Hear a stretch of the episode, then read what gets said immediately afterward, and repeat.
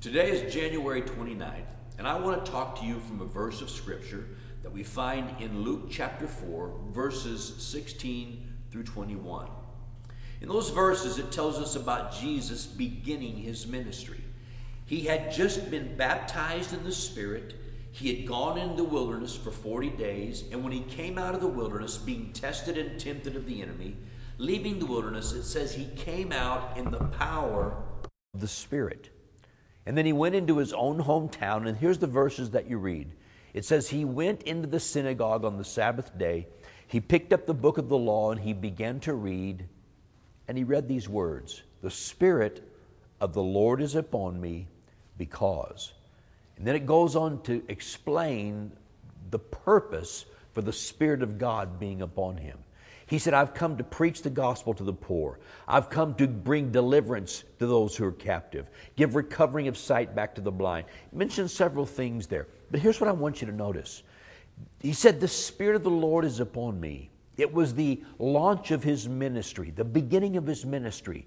And he started with these words I know why I've been sent from God, I know what my purpose is, and the Spirit of God is upon me to accomplish those purposes.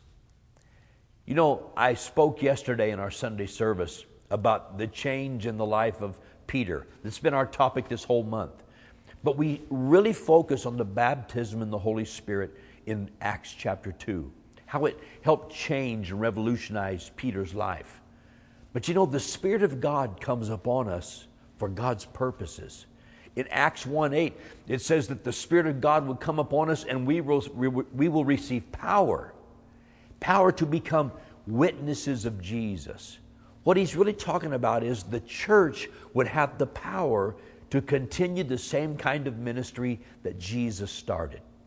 Jesus had a miraculous ministry. There were miracles everywhere. Everywhere he went, he touched people, he changed their lives through his actions, through his words, through his deeds. He had a miraculous ministry.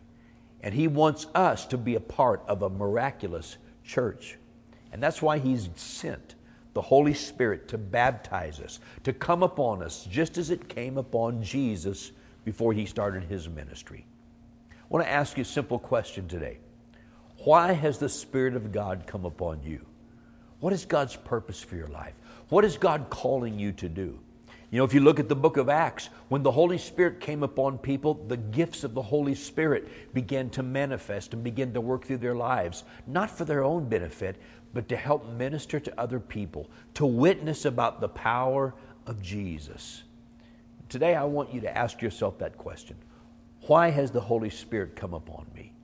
I want to encourage you today. The Holy Spirit will empower you to be a witness for Jesus like you've never been before. It helped Peter conquer his instability. It helped Peter to rise up and begin to do miraculous things for Jesus because he operated with the same anointing of the same Holy Spirit. I want to encourage you today receive the Holy Spirit.